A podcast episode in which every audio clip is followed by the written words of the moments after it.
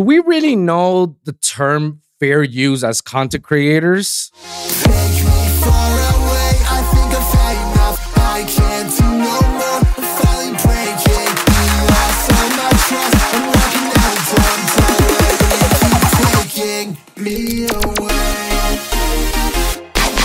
check, mic check. One, two, three, four. Let's go. What's going on, everyone? Welcome to another episode of the Wolf Pack Podcast, when we talk about the good, the bad, and the ugly topics that happens on a weekly basis here in the entertainment industry, where we go behind the scenes, explore some of the details, some of the hidden truths, you know, and expose some ugly truths, and of course, give out our fresh perspective on some reaction videos. I'm your host, Wolfson, and without further ado, let's get started with the shit. But before we get started, I want to give a big shout out to all my loyal followers and listeners who's been constantly supporting my podcast. Thank you guys so much for continuing supporting my podcast. I'm going to give a shout out to um, Michael. Is known as uh, Mike Phoenix. I want to give a shout out to Mike the Beast. I want to give shout out to Ruben, Vanessa. Shout out to um, Manu. And of course, I want to give a shout out to hmm, Chris Fode, my cousin, my brother, my best friend who has been supporting me since day one and is the reason why I have podcasts. You know, shout out to all those guys. And of course, shout out to everybody who's been, been following me. Let's go, guys. Let's go. Um, just want to give that shout out, that early announcement. And also, I want to give an early announcement that I'm contemplating and thinking of adding a fur podcast channel. I know, guys. I know it's it's. Uh, I got the lone wolf. I got the wolf pack. I'm gonna have another one. Well, here's the thing. I for the longest time I've been wanting, wanting to have a sort of a geek channel, like for the longest time. I've always want to be part of it because I feel like I'm talking a lot about animes and mangas and video games and TV's movies here in the Wolf Pack. And I feel like it started to lose a little bit of its focus. It's like I'm trying to be all over the place. And I'm like, as much as I like that, I need to divide all that stuff into two separate categories, especially when I don't have enough time to talk about, you know, the next video game, the next anime, or the next comic book, or the next manga, the next movie or TV that relates to any of those things, or video games or companies, stuff like that. Like I really want to have. So I'm looking for a I'm looking for a co-host. Definitely this channel, I need to have a co-host in order for me to bounce ideas. Or co-host.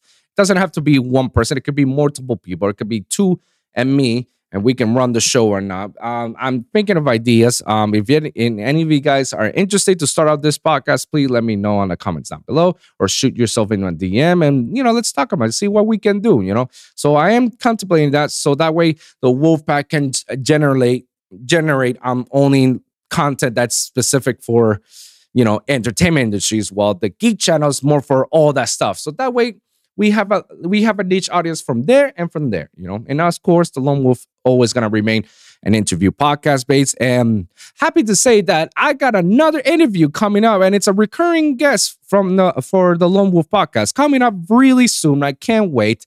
Um, he has a lot of projects, so I can't wait to t- uh, talk about him. His name is Gringo Music. Let's go. I've talked about him in my Lone Wolf podcast before. He's now we're just gonna catch up.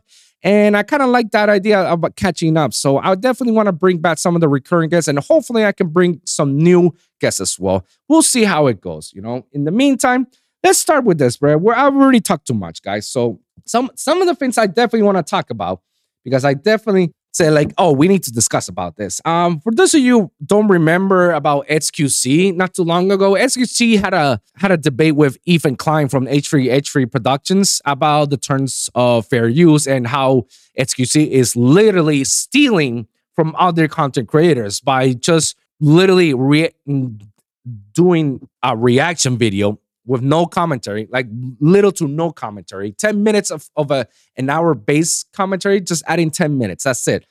And times that he just records, streams it, uploads on YouTube, and you can see that he does not add any value or anything. And he just sits there and times that he walks out and comes back, and that's it. That's all he's doing. That's actually stealing because not only is he not creating, you're stealing the the original creator's um, viewership and traffic and following base to go watch you. It's like if if you're not gonna comment anything on top of it, why should I follow you? I'm gonna go straight to the main guy, you know. And he's been under fire for quite some time since since Ethan Klein called him out.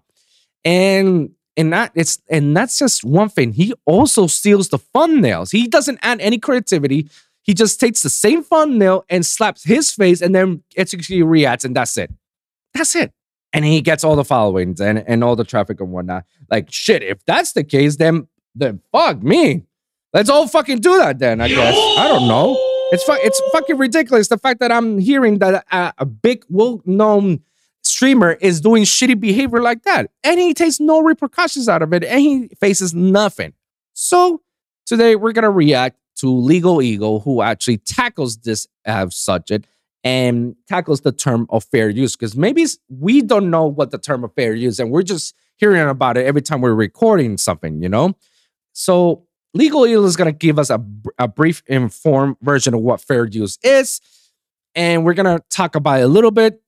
And then we'll move on to the next topic because we got a few topics I want to get it out. Really do. Um, let's just go on with this. Streamers are being so lazy, it might be illegal. That's right, professional live streamer XQC is facing accusations of stealing content for his own reaction videos while making a complete mockery of other people's intellectual property rights. Seriously. Oh, hold on. This part's great.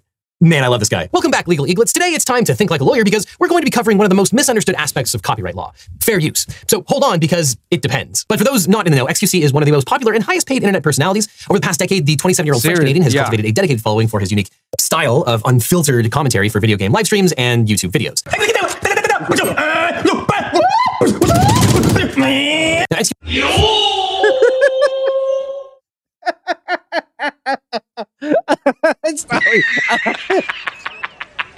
this is, a, by the way, this is the first time me watching this video. So I don't know what the man spent, but holy shit, but holy shit, bro.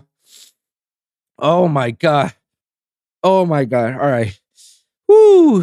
This is the first time me watching this video. Um, I don't know what to expect. Honestly, I don't know what to expect. QC's most recent controversy kicked off when he uploaded a video to his YouTube channel showing himself reacting to another creator's video on the JFK assassination. About to return to ground level, given spotted Oswald approaching. But while reaction videos typically involve lots of pausing and constructive commentary on selected clips, XQC's video is almost exclusively just him watching the entirety of another person's 90 minute video. This triggered an influx of backlash from other YouTubers who accused XQC of free riding off of another creator's hard work, all while reaping financial rewards via clicks and ad revenue. XQC See, that's exactly what I was talking about. You see him watching this video and at little to no commentary. And the, and the and the argument in all this is that this is something that has been well known from him for a while for a long time. I'm like, that's crazy.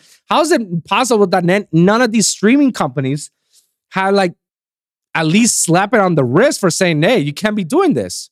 He's doing it. Is saying next to nothing. Again, it's just like, wow, this video is popular. So I'm going to sit in the corner my audience will do basically whatever I say and I'll say it next to nothing and make free money. Exactly. Exactly. All he's doing is basically just sitting there, what, not doing anything, not saying anything, just watching it, and had the his audience and his commentators just say stuff, and that's pretty much it. Then, if that was fucking easy, then we should be doing this right now. Oh, you can be doing it. So, oh, but why can't I? XQC is doing it. Why can't I? If he's gonna react to a video of mine, I should react to a video of his, right? Of him not saying anything. But that's considered parody. That's under fair use. You can do that. Something I learned. Worse, sometimes he even keeps the video playing while he leaves to use the bathroom or make lunch. Allowed See, that's crazy. What little information, what little information you provided, what kind of commentary you're adding towards it by just going off the bathroom and not say anything. And this is the first two minutes of the video. And I'm already like, hmm. Do not post this to YouTube for the lack of react. The lack of react. Boom! And of course, XQC is See, see, and then he it takes it so sarcastically. He doesn't even take it seriously. He he just mocks about it. It's like, oh my god, I love. Oh my god, lack of reaction. Okay, here you go. Whoa, wow, no way. It's like, what are you doing? What are you doing? You're literally mocking everybody at that point. And I still don't know how people follow this guy. He's not the only streamer who reacts to other people's videos in real time with almost no commentary. It's all over the place. Now, XQC claims he's done nothing wrong and accuses his critics of being envious of his success. Now, as a YouTuber who has produced my own share of reaction videos and had their videos reacted to by others, this is an issue that is near and dear to my heart, and more importantly, my wallet. And the transformative nature of fair use is one of the most misunderstood areas of the law on the internet. Oh, good. I, I really hope that he'll explain it now. Because, yeah, this is something that everybody needs to know what fair use is. And there's multiple times in which I did some reaction videos, or, and not even just did reaction videos. I've even, you know, talked about a trailer, and yet the company inf- infringes copyright infringements. I'm like, I only small, I only put it on a small scale. There's no audio coming from the trailer. I'm talking over it throughout the entirety of the video, literally talking through it, commenting. I'm saying nothing but positive reviews out of it. Yet I get a copyright.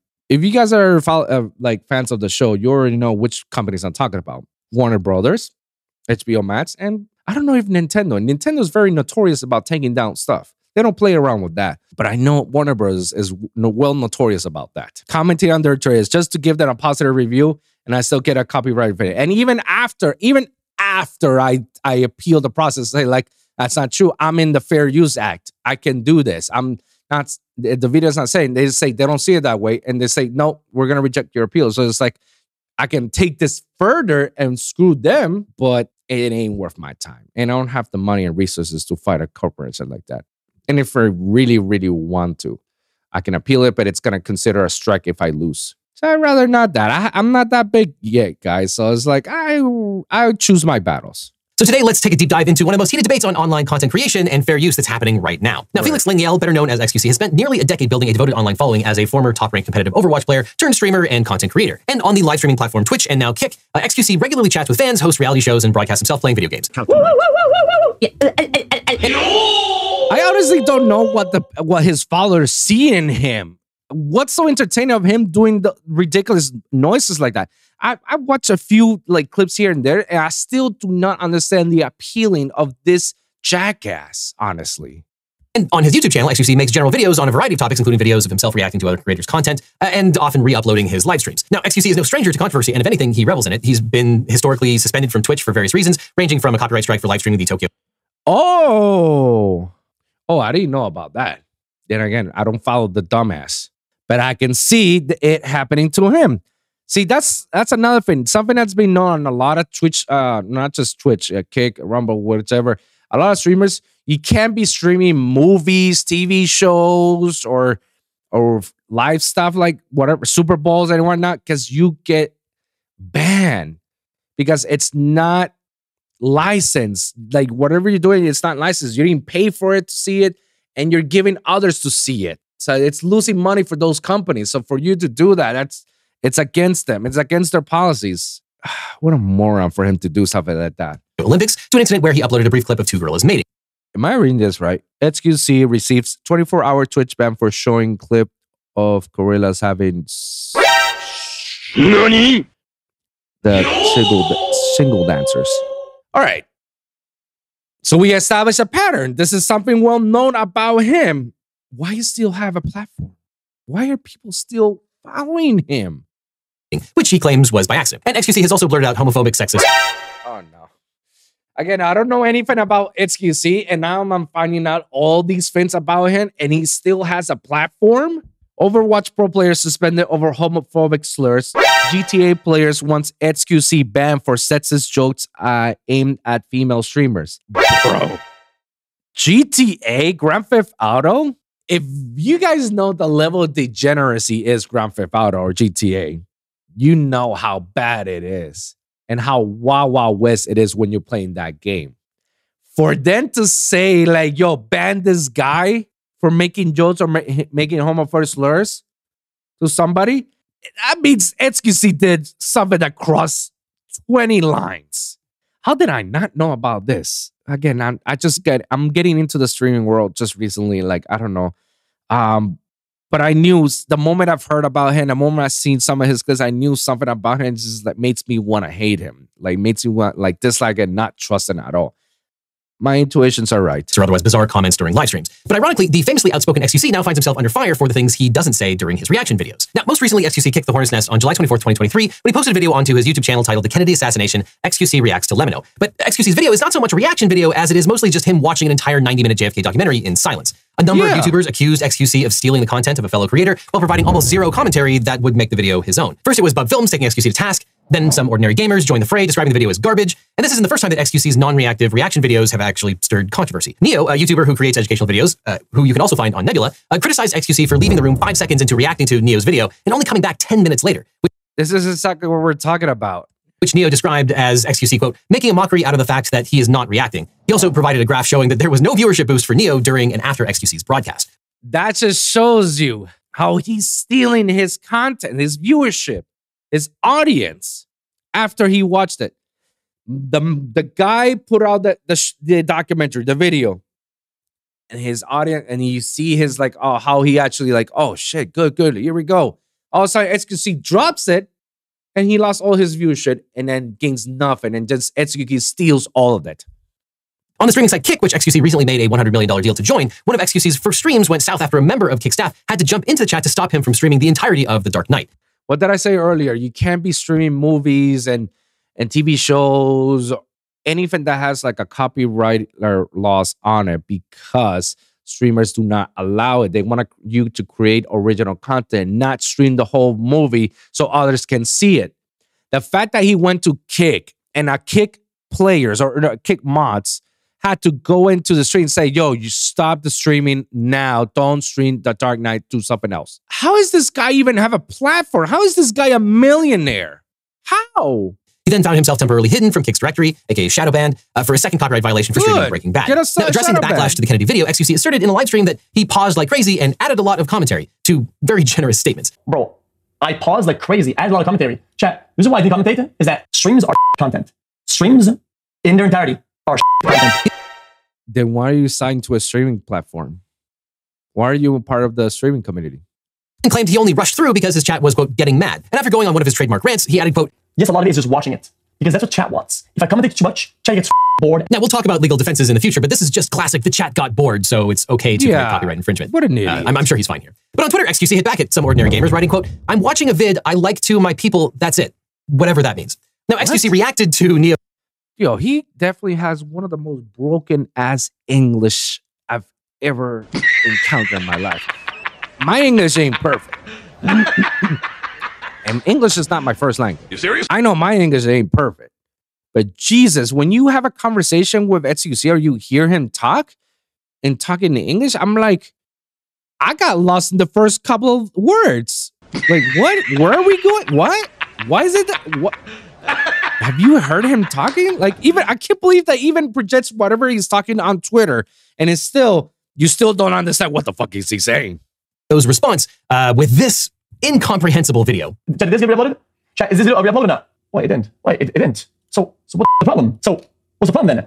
People say that it's when you upload it to the same platform and it's a problem. Yeah. So what I think he's trying to say, and don't quote me on this, is that he told uh, his editor or his social media guy not to republish his live stream to YouTube, thinking that that somehow uh, absolved him uh, of copyright infringement. Yeah, that's not the case. Now, what this that. gibbering mouther fails to understand is that it's copyright infringement whether it takes place during a live stream or during a video on demand or a, a re-upload. It doesn't matter whether it's live or not. It's still copyright infringement. Right. It just might be harder to actually find if uh, there's no actual recorded video of it. If it was a live stream that just went off into the ether. And actually, when XQC was called out during the live stream of reacting to Neo's video uh, for the lack of commentary, uh, XQC just gets angry and, and makes some stuff up, uh, talking about uh, some nonsense reaction about the, the metal of the pillars and stuff. Metal pipes, Moncom cement, it's coming Moncom with the football, it's go at the coming back. Moncom. Wait a minute, chat. Wait a minute, chat. Hold up. I think this is a, this is a very rare copper alloy right there, chat. But it highlights the And he's a well-known deflector. He really is good. He's good at deflecting the subject, and then blames on others for def- for deflecting the subject. It was like, bro, you're the one who did it. It actually makes no sense why all of a sudden he's starting to like talk about the pillars and then football. Like what? Huh? lack of actual commentary. You can't just describe what you're seeing and call it commentary. That's not going to qualify. Yeah, And no. It highlights the lack of anything of value that's being added and the lack of uh, transformativeness of these reactions. But XQC described uh, some ordinary gamers' take as, quote, unfounded criticism full of personal attacks and asked some ordinary gamers why this triggered Personal attacks? Really? We're gonna play the victim comer and all of this? Oh my god, dude, you you're literally streaming stuff without the permission and you're stealing it and you're slapping it as if it's your own and you're not even adding anything on top of it. You're not even adding the, the sense of reacting or commenting. You're just watching it and that's it. Like, bro. here's him so much. Now, speaking as a lawyer and YouTuber, uh, the reason this triggers uh, some people, especially content creators, is that XQC seems to be basically stealing other people's hard work under the guise of creating a reaction video. Yes. Which we'll talk about whether it's a reaction or not. But besides the legality of it, there are a wide variety of attitudes toward reaction content in the streaming community itself. Ethan Klein, a YouTuber and co-host of the H3 podcast, has emerged as a prominent voice on fair use and one of the fiercest critics of non-reactive content creators. And on the August 7th episode of the H3 podcast, Klein and XQC debated what counts as fair use with respect to hosting content. We we, we remember we we talked about that that debate. It's, it was I I wish I could have showed the entirety of the debate. I only want to talk for a brief about it, but yeah, we talked about it. XQC accused Klein of doing the same thing by featuring smaller creators' content on his platform. You keep saying that. You're doing it. Not proven. You're doing. You're doing it. You call me. A, you call me a thief piece of when Yeah. you're doing it. You haven't proven that. I don't know why you keep saying that. Exactly. He hasn't proven anything. However, a key difference is that H3 rarely plays a video in its entirety, and XQC asserted that his live reactions give exposure to smaller creators, which set up a furious response from Klein. Nice try. You literally do it to enrich yourself. You're a multimillionaire and you steal content from small creators and you don't give a f- about their rights or what they want. You're not creating anything big for anyone. You're just taking attention and views for yourself and you don't give a f- about the the uh, the consequences of that. It's not your decision to make that for other people's property. Now, the debate devolved into finger pointing and insults with Klein cutting off the stream, but not before XQC asserted people would rather watch him do the worm than watch Klein's podcast. Yeah, it's he clearly does, doesn't know what the worm is. Yeah. This is what I'm talking about. It's, it's like I can just do the worm, and you'll have I will have more people generated to see it. I feel like he knows how to cr- stir up controversy and how he gets a following. Not the right way, but he definitely knows how to do it. He's very good at it. Um, but he's just an a hole at the end of the day. And he then did so. He- oh, okay, sure. I mean, that's content, man. It's, ori- it's ah, original content at least. Yes, do that, bro. Do it. My daddy just And in the way emotional. Damn He it. didn't have to shake his balls for that. That just shows you that he's a, a, a legit douchebag. Of all of this controversy, YouTuber Meat Canyon created a parody of XQC in a video he called uh, The Tragedy of a Reaction Streamer, in which XQC is portrayed as a Smaug-like monster, Oh, hoarding yeah. views, though I ironically, the XQC so golem in this video It seems to be actually more coherent than the real thing. Very fun. I liked it a lot. Make sure to leave a like, click on the bell and the uh, thing. And oh shit, I did it in the pose. And then things got meta when XQC reacted to the video by barely reacting. Uh, the, the huge I could, I did maybe I could. And then things got really meta when Meat Canyon reacted to XQC's reaction by barely reacting. Though ironically, Meat Canyon's reaction is probably the one that's most likely to qualify as fair use, uh, because uh, under some circumstances, parody can be fair use. And if What I said earlier, I called it. When you react to another react because they didn't do anything, and you're just like, all right, let's react to my content. Parody. I'm making fun of you. if I was his lawyer, I'd argue the parody only works if he reacts to the whole thing without reacting. Uh, Copyright can be really weird sometimes. Of course, Yeah, copyright can be hard. It's why you need a good lawyer. And this is a perfect opportunity to talk about one of my very favorite cases that actually involves Ethan Klein. Now, originally, Ethan Klein found fame through his YouTube channel, H3H3 Productions, uh, which was hosted by himself and his wife, Hila. Now, their content included sketch comedy and reaction videos that satirized internet culture, and it was one of their biting reaction videos that landed them in federal court. Because in February of 2016, Ethan and Hila posted a video mercilessly mocking the video of another fellow YouTuber, Matt Hosseinzadeh, uh, in which his character, uh, the big bald guy, uh, attempts to seduce a love interest using the power of parkour. I don't recommend that you watch this video. It is the most cringeworthy thing you have ever seen in your entire life. Yeah, I don't. I don't. And for some reason, it. it still I, exists don't, I, I really don't need to see it. On YouTube. But the Klein's 14 minute reaction video included numerous clips of the Big Bald Guy's supremely cringe video, interspersed with their own commentary and jokes. And frankly, they played almost the entire video itself while they were commentating on it. And in response, Hosseinzadeh, known online as Matt Hoss, sued the pair in federal court for copyright infringement and DMCA violations. And in the original complaint, Hoss accused the Kleins of reproducing virtually all of the work as, quote, nothing more than a prop in their comedy routine. And after the Kleins posted a video discussing the lawsuit, Hoss added a defamation claim as well. But Judge Katherine Forrest of the Southern District of New York rejected all of Hoss's claims, ruling that the Kleins video constituted quintessential criticism and comment that clearly fell within the bounds of fair use. Interesting. So the judge rejected that. There's, I guess, like, hmm, interesting. The Klein video is quintessential criticism and comment. Defendants' use of clips from the Hoss videos constitute fair use as a matter of law. That's interesting. But I thought this was more of a defamation suit than anything. In her analysis, Judge Forrest highlighted that the heart of the fair use inquiry is the extent to which the purpose and character of the use is transformative by adding something new with further purpose or different character. Noting that commentary and criticism have a strong presumption in favor of fair use, she cites various jokes and comments the Kleins made about the video, like calling Hoss the king of cringe tube, criticizing what they found to be unrealistic dialogue between Hoss and the parkour actress, and mocking the plaintiff's parkour ability. And Judge Forrest also analyzed uh, to what extent the Klein's video uh, usurped demand for Hoss's work by serving as a market substitute. And citing the Supreme Court's ruling in Campbell versus Acuff Rose, aka the Two Live Crew case, Judge Forrest noted that Uh, lethal parody may indeed hurt demand for the original work, and the injury may even be intentional, but that does not produce a harm cognizable under the Copyright Act. And accordingly, Judge Forrest found that the Klein's video, replete with criticism and mockery, is, quote, decidedly not a market substitute for the Hoss video, holding that the Klein's video constituted fair use. Uh, Judge Forrest then dismissed the claims of copyright infringement and the DMCA violation, and she also tossed the defamation action, deeming the offending statements non-actionable opinions. And Ethan Klein rightfully declared this ruling a huge victory for fair use on YouTube. But I agree. I I agree because that means that that means all those copyright infringements from fucking Warner Brothers that that been trying to slap on me, they should be thrown out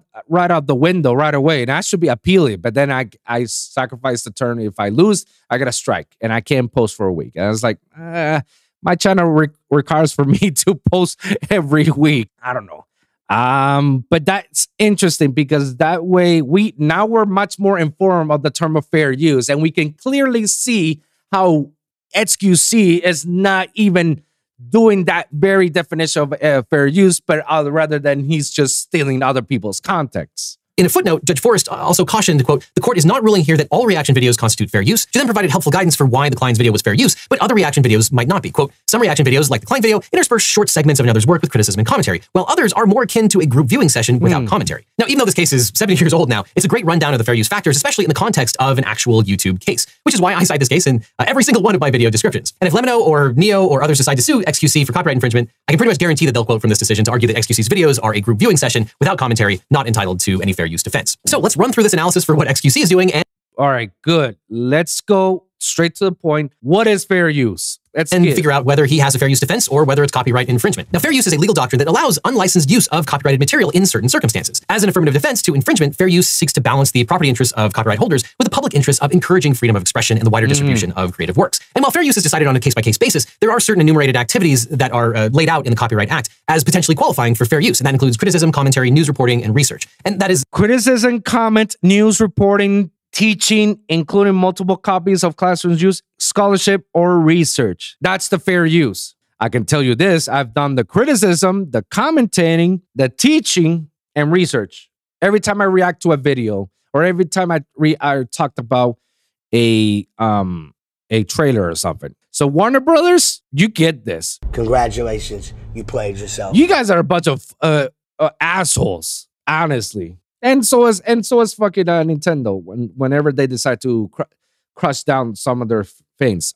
But XQC and some many other content creators who do this shit, guys, not an exhaustive list. And in determining whether a particular use of a copyrighted work constitutes fair use, courts will consider the following four factors as codified in Section 107 of the Copyright Act. And no factor is determinative. You have to weigh every single one of them. The first factor is the purpose and character of the use, including whether the use is of a commercial nature or for a nonprofit educational purpose. Right. The second is the good thing that that's the first thing I always use. It's always gonna be nonprofit educational purposes to all my stuff. The nature of the copyright nature of the copyrighted work, uh, the amount and substantiality of the portion used in relation to the copyrighted work as a whole, and the effect of the use upon the potential market for or value of the copyrighted work. So for the first factor, courts examine how the party claiming fair use is using the copyrighted work. And while non-commercial and educational uses are more likely to be deemed fair, making money from the use of another's work doesn't automatically preclude a fair use finding. Instead, the key inquiry is to the extent the use is considered transformative. And the example that I often use is that Jurassic Park was originally a novel written by Michael Crichton. Then eventually it was turned into a movie, uh, Jurassic Park, uh, created by Steven Spielberg. Now, the movie is a derivative of the novel. And while it was transformative to turn the novel into a movie, you better believe that Steven Spielberg got permission and was able to license the IP to turn the novel into a movie. If he had to. He had to. There's no other way to do that without the permission of the author. Otherwise, we wouldn't have as many Jurassic Park movies, and we wouldn't have the license of it on on all the theme parks and sell all the merchandise. He had to ask permission for it. Otherwise, yeah, would have had a massive lawsuit against him and Universal. Steven Spielberg had not gotten permission, that would have been copyright infringement. And Yeah. that's why uh, fair use can be tricky because uh, for it to qualify as fair use, it has to be transformative. It has to create something new, but it also has to be for the purpose and character of one of the fair use uh, categories that the law recognizes as uh, available to use for fair use, whether it's education or whether it's commentary, criticism, or parody. The purpose has to be there as well as it being transformative. Being Right. transformative alone is not enough. And in fact, that can make it copyright infringement. Now, the second factor is the nature of the copyrighted work, which analyzes the degree to which the work that was used relates to the copyright purpose of encouraging creative expression. In short, the use of copyrighted material uh, from a work of fiction weighs in favor of finding infringement, while taking from a factual work, likely a news item, is more likely to be deemed fair use. But uh, frankly, the, courts don't put very much uh, import uh, for this particular factor unless uh, the work has never been published before. But the third prong considers the quantity and Hmm. quality of the copyrighted work that was used in relation to the copyrighted work as a whole. So in other words, fair use is less likely to be found when large portions of a copyrighted work are used uh, or if you're taking the heart of the copyrighted work itself. So in other words, fair use is much less likely to be found when large portions of a copyrighted work are used, and you're much more likely to be able to mount a fair use defense when you only use small portions. But in some contexts, even taking a small amount of a copyrighted material can render a use unfair if the selection constitutes a substantial part of the work or the heart of the work itself. So, for example, in a case called Harper and Row versus Nation Enterprises, the Supreme Court held that a news article's quotation of fewer than 400 words from President Gerald Ford's 200,000 word memoir constituted the heart of the work, and the use was ultimately found to be infringing. And the reason there is because the magazine published the part of Ford's memoir that related to pardoning Richard Nixon, which apparently was the only reason you would ever read Gerald Ford's memoir. So this would be another strike against XQC because XQC and these other live streamers are just republishing the entirety of the other YouTube videos and then mm-hmm. reacting to it. And then the fourth and final factor focuses on whether and to what extent the unlicensed use saps the demand for the protected work by serving as a market substitute. In other words, in assessing this factor, courts consider whether the use is hurting the current market for the original work, for example, by displacing sales of the original uh, or preventing uh, people from watching the original video, uh, and or whether the use could cause substantial harm if it were to become widespread. And I think this is yet another strike against XQC because when you republish virtually the entire portion of another person's video and then you're not commenting on it uh, with new meaning and commentary, Exactly. uh, why would anyone then watch the original video? Uh, they've already seen the video on your live stream. Exactly. Exactly. If this doesn't prove you how much he's actually stealing from the original video and he's just slapping his name in his face and call it a day and that's it, if that doesn't tell you scumbag behavior, nothing will. Someone who has made dozens of reaction videos for this channel, and as a lawyer uh, who has a vested interest in not getting sued for copyright infringement, I have a lot of experience on how these reaction videos are supposed to work. Or at least that's how Gamerant feels about my channel. Uh, but to give uh, another example, when I reacted to uh, the movie My Cousin Vinny, I didn't post the entire movie, and I didn't just show myself watching it, however fun that might have been. Uh, instead, I took clips and punctuated them with my actual legal commentary. Uh, you see, the traditional way of making reaction videos is to actually react to the videos. Exactly. Hey, I just said that.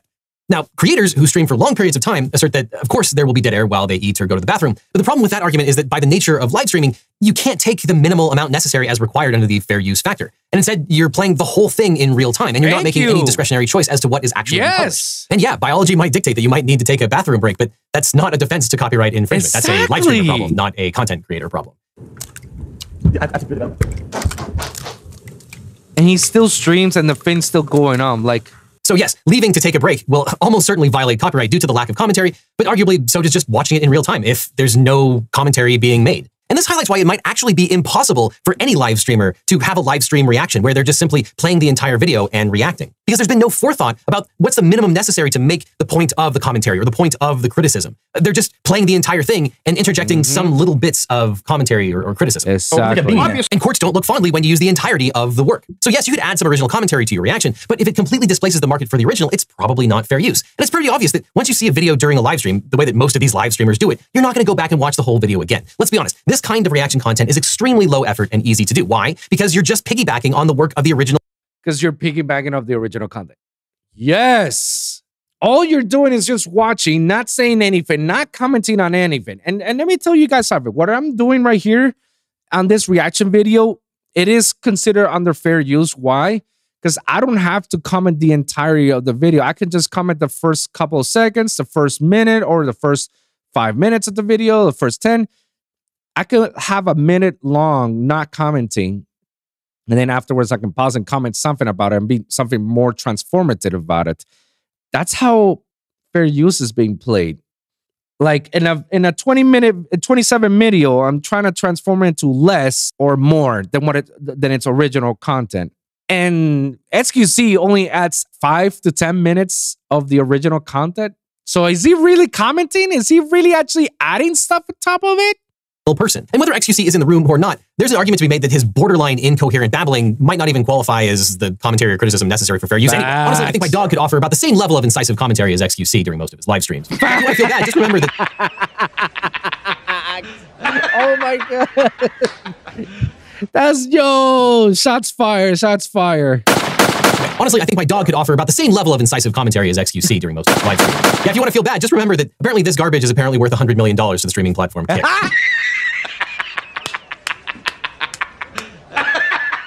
Yo! Emotional, damn it! Shots fired, shots fired. XQC, you get this. Congratulations, you played yourself. Yo, this guy, and I agree. Like, how is it possible that we let a douchebag and garbage of a person have its own platform and let it stream? I guess if we have people like Sneako and Neon and Adin Ross and Fousey and, and uh, fresh and fraud people out of there having their own show. I guess that, that's why there's platforms for them. XQC should be in Rumble. It shouldn't be in Kick or any other platform because he he generates and adds no value, little to no value.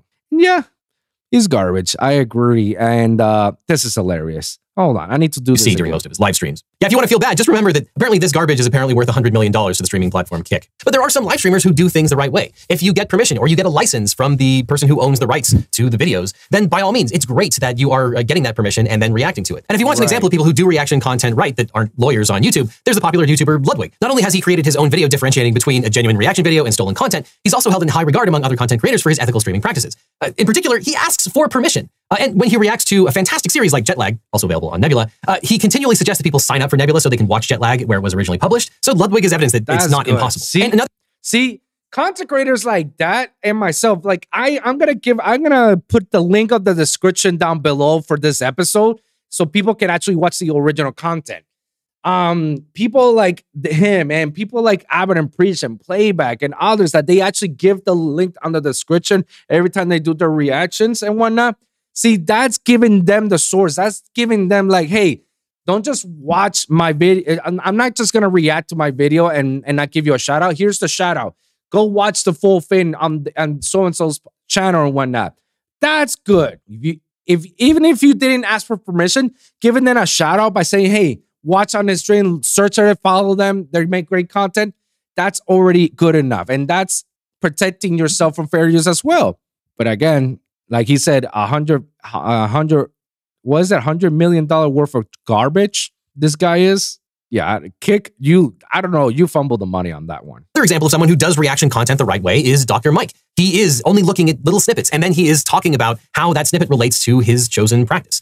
Obviously, medicine. Now, you don't have to be a lawyer or a doctor to do reaction content. You do need to make commentary about the uh, thing you are reviewing, and you, generally speaking, can't use the entirety of the work. You should have some forethought about what you're going to use and what's not necessary. And ultimately, non-transformative re-uploading of videos hurts content creators, free rides off of their hard work, and likely infringes on their IP rights. If these videos are re-uploaded in their entirety, it should be left up to the original content creator to approve or reject it. And remember, there's a super easy way to get around this. Just ask permission from the original content creator. Though in defense of live streaming reaction videos, HasanAbi said, quote, 90% of creators don't mind. They like it when we're watching their videos. I'm a content creator and I love it when people react to my videos. But the thing is that even if 90% of those people would agree to it if you ask them, you still have to ask them or it's copyright infringement. And that, of course, uh, leaves out at least 10%, it's probably more than 10% of content creators do actually mind, and you are uh, explicitly going against their wishes. So ultimately, the easiest way around this that's good for everyone is just ask for permission. But streamers need to realize that not only is it legally required to ask for permission in many, if not most of these circumstances, uh, as well as it being the morally right thing to do, it's also in their pecuniary interest. Someday a lawyer is going Yeah. to explain the concept of statutory damages to them, and they're not going to be happy about that. Uh, until then, you can support creators directly by getting a membership to today's All right, I'm gonna stop it right there. Um, what are my thoughts in all this? This video was very informative. Um, it definitely, I, I actually learned a lot more, and I have a, a little bit more better understanding on on the term of fair act use, the Fair Use Act, and it just tells me I was right the whole time. Whenever these motherfuckers, corporate companies, that say like, "Hey, you're using our friend," like, I, motherfuckers, I, I'm under the Fair Use Act, but it's kind of it's interesting how he says like you know if you're gonna use their content just ask permission nine times at like nine times out of ten they will never respond to you. They never do. So it's like it, it, it's very tricky on that area. That's why people still act uh, i mean react on it and ask ask for forgiveness right? I don't know. Um i feel like in the streamer world i don't know how things work but i feel like you need to add some value out of it. If you're just gonna watch and not say anything, then yeah, you should get punished. You should get copyright infringement out of it, and yeah, people should call you out and because you're not you're not even bothering a, giving a shout out. That's already like all right. That means that you really don't don't give a shit about the person. So, uh, my thoughts.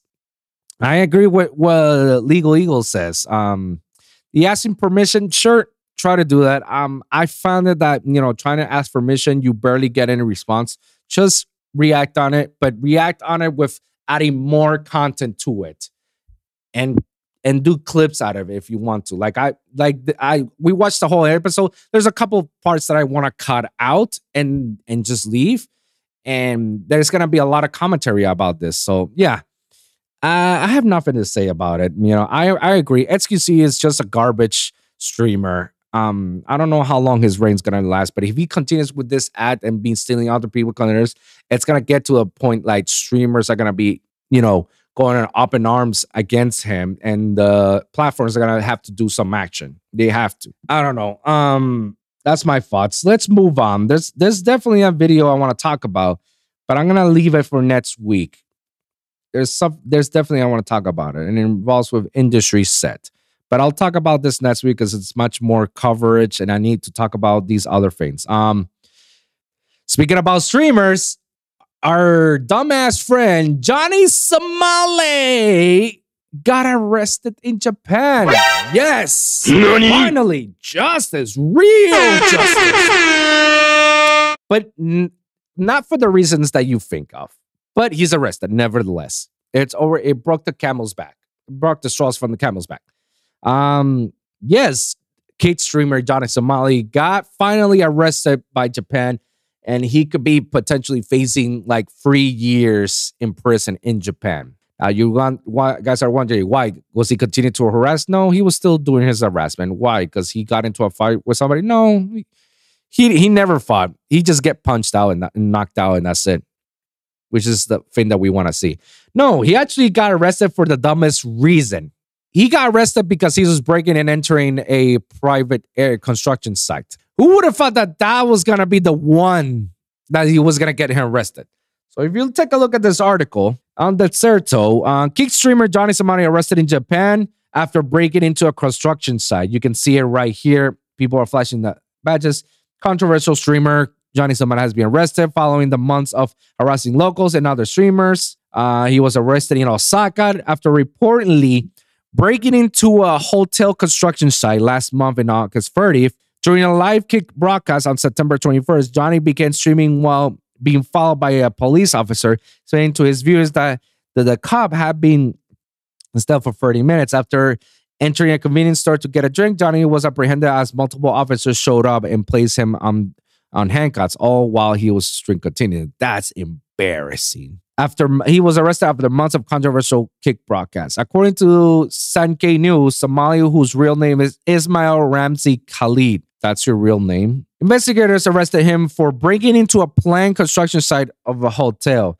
While on site, the streamers reportedly kept screaming Fukushima, Fukushima, reference to the major nuclear disaster of Fukushima Daiichi nuclear. It's like he does not learn. He does not learn by saying these horrible things. And fuck you to the person that's been defending Johnny Somali on my comment section that he says he's not a bigot. He's just been an ignorant. He doesn't know. You gotta give give the kids some slack. Go fuck yourself. This is bigoted behavior. Get out of here. Not only wasn't it bad enough that he goes to an, uh, to another country and start disrespecting and harassing the people of that country and saying some of the wildest tragedies in that country, like Nagasaki and Hiroshima, he also has the audacity to continue on and say, you know, Fukushima with that shit. That ignorant fuck that's been on the, my comment section and saying some those dumbass comments that he's just ignorant, he's not a baker, he's an ignorant. You get this. Congratulations, you played yourself. In the past few months in Japan, Somali has Somali has re- frequently made headlines for his antics, upsetting locals with racist outbursts and even being attacked by his remarks. Racist outbursts. He's a bigot. Somalia had briefly banned on Kick for his actions, but allowed back after the platform just 72 hours. Oh, come on. Not even a permanent ban? Kick, you need to do better, bro. You need to do it. The arrest comes just days after Twitch streamer Miyako has arrested by Somali, resulting in her calling for others has to permanently ban him. Somali has yet to update fans on his arrest, and it's not clear if he will be allowed to remain in the country or what punishment will he face on by from Japanese authorities. Um, yeah, Somali hasn't said anything because he's in prison right now or he's in jail in Japan right now. And I don't know. I've heard stories that he will get like three years in prison on Japan. That's what I've heard. Um, good him. Actions have consequences. What are my thoughts in all this? Uh, karma's a bitch. There is such a thing as justice has been served. Um, yeah, I don't know what else I, uh, to add about other than I'm happy that they finally take action. Somebody has to take action. If if Kick is not gonna do anything about it, then finally, it's like the local authorities will do something about it. And I'm sorry, I'm I'm generally and surprised that the uh, Japanese government hasn't done much about it, knowing that this is happening, or even the Yakuza. I thought the Yakuza told him that he better chill the fuck down. But the fact that the local authorities over that country stopped his antics while Kick let him continue to do with this temporary bans, it's like, bro, come on, Kick, you get the button. Congratulations, you played yourself. And let me tell you, I like Kick so far. I haven't streamed since the first time I streamed with them. Um, but I like Kick. I like their approach. But if you guys are gonna be adding people like Adin Ross or Johnny or others by saying some of the wildest, dumbest shit, and you're not gonna give them a you know punish real punishment, then you're no better than than the actual streamer. Straight up. Moving on. This is something I definitely want to talk about, and I'm so happy. Um, the writer's strike is over. Let's go. Finally, the writer's strike has finally ended. Both parties have met a mutual agreement. Both the union and the corporations with the streaming uh, services and whatnot met a union. I think that means that it's gonna follow through with other other strikes that happen, like the video game strikes and the and also the the car dealer strikes.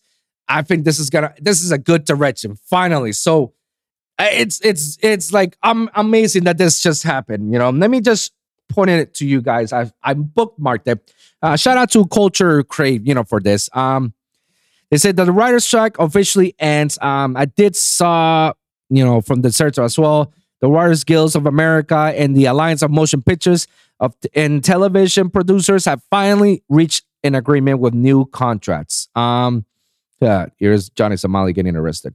Um, where is the where is the I know I saw like some of the terms or something like that. Ah, here it is. Here it is. So here's what it says. The contract on 2023. Dear members, we have reached an tentative agreement on the new 2023 MBA, which is to say an agreement in principle on all deal points, subject to drafting final contract language, which is right now in the process, probably. I believe so what we have won in this contract, most particularly everything we have gained since May 2nd, is due to the willingness of this membership to exercise its power, to demonstrate its solidarity, to walk side by side, to endure the pain and uncertainty of the past 146 days. It is in the leverage generated by the strike, it in concern with extraordinary support of our union siblings, and that finally brought the companies back to the table to make a deal. We can say with great pride that this deal is exceptional with the meaningful gains and protections for writers in every sector of the membership. There's a lot more that I couldn't find, but this just gives us a brief summary of it, which I'm just generally happy with it. Um, here's here's something. Here's what Culture Crave said. Here's what Culture Crave says. So the regulation established uh, uh, one of one of the many things that they dealt deal with. The regulation established for the AI with writing.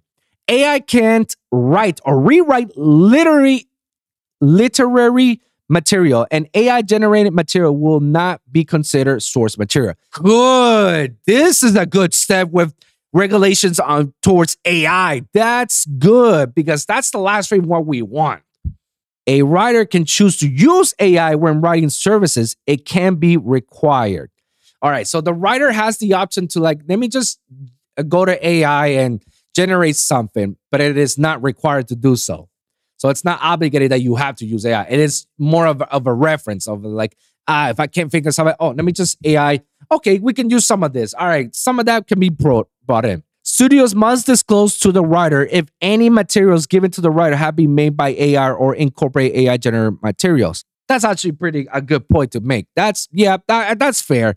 They have to let them know, like, hey, yeah, I use a little bit of it. You know, give that you know a little um credits. And the WGA reserves the right to assert the exploitation of writers' material to train AI is prohibited by the agreement or other law. Okay, that's good.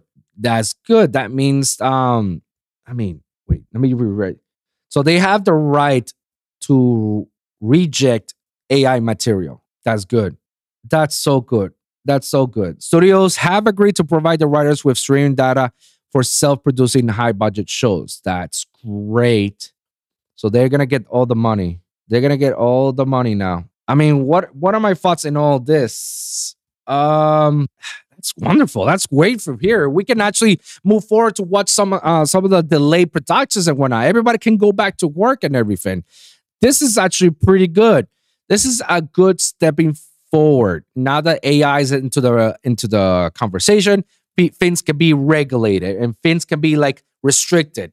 Um, yeah, I was beginning to worry because you know none of these people are getting paid that much, and they're and it, it, I'm pretty sure a lot of people were getting to the point like I have to cross the line because I need to pay for my bills and whatnot, and I don't have money. I don't want to go bankrupt or any of that stuff. Now that things are moving forward, now everything can continue back. It was it was getting closer, and now now um, companies, corporations, uh, studios like that cannot search for uh, freelancers or any of that. Now they have to like, oh fuck, we not need to use them. Yes, now you gotta use your real writers. Can't be using half-ass shit. Every show, every movie is not gonna go back to normal. Great news. This is a victory for all around, and I'm pretty sure that the in the video game strikes and the uh, car dealer strikes are gonna follow through. Eventually, they have to cave in because they knew what they're doing was wrong. Absolutely, they're taking all the money and not letting them know.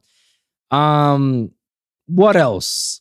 See, this is exactly why I, I want I want to talk a lot more about the strike, but that's exactly why I want to build like another podcast channel to talk about. Well, the strike goes in touch in the entertainment industry, but it also goes into the into the gaming and film and movie world that I want to get to, like like the geek world. And these are other things that I why I want to talk about on podcasts. Again, I'm looking for people right now. Um, and then quick, quickly before we wrap this up, movie and TV section. Um, Ahsoka review. So far, I'm in love with this show. This show has done nothing but great things, and they're doing it the right way. And the bro- and they're bringing back of Anakin, um, the original Anakin Skywalker's character into it, and do the little de aging CGI shit. Like, I don't have a problem. I don't know why people are complaining about it, but I don't have a problem. And every other episode has nothing but eights and nines. There was probably like one or two sevens and six, but everything else is just straight up right there. Eight and nine, eight and nine on reviews. Um, the last episode, I was just like, whoa, like every, I mean, every episode, I'm getting, I'm getting a whoa factor out of this, and and it's getting better and better. Now there's gonna be a, I don't know if it, if the last episode is next week or it's like ten episodes. I, I need to fact check on that, but but the way it looks like, it's like yeah, I think like we're gonna have 10 episodes because there's so much to talk about. There's so much many, many things that are happening. But oh my god, the the show is amazing. I highly suggest you guys take a look at it. Um, and lastly, Pokemon, the new Pokemon DLC, um, area the uh, hidden treasures of Area Zero. The it's a two part DLC there, so they just released the first DLC. My thoughts on it, um, it didn't add up much to the story other than like it's good. Uh, if I had to scale it on a review on the first DLC, it's like a six or seven out of ten at best.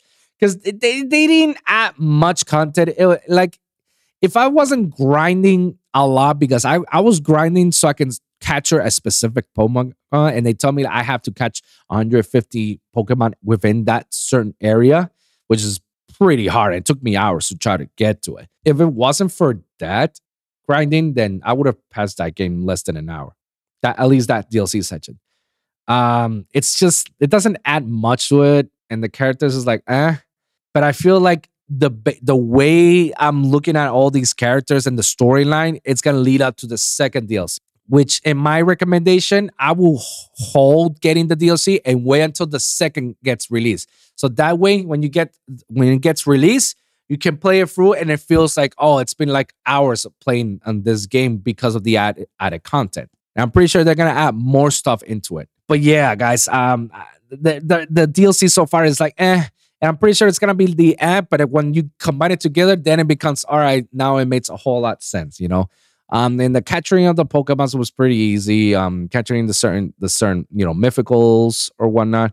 All right you know it, it's good. This it's just it, it felt like short. I needed more, you know, and I wish they can give us more. But that's it, guys. We're gonna wrap this up. Let me know what you guys think in the comments down below in terms of the video that we discussed today about fair use, also all the other stuff that we got. Let me know in the comments down below, and don't forget to like and subscribe for your weekly episodes at the Lone Wolf Podcast for SoundCloud, Spotify, Apple Podcasts, and iHeartRadio. And of course, the YouTube channel at youtube.com slash the Lone Wolf Podcast or at Lone Wolf Pod. We'll see, guys. Um, guys, I'm looking for a stream. I'm looking for a co-host for to make this geek channel. Anybody's interested? Let me know. Let me know. I'm I'm open and we can probably work something out. Um, comment down below. Let me hear your thoughts. Share your experience. If you guys got a specific topic, please let me know in the comments down below. I'm gonna do my best to cover it on the next episode. So, guys, thank you guys for tuning in.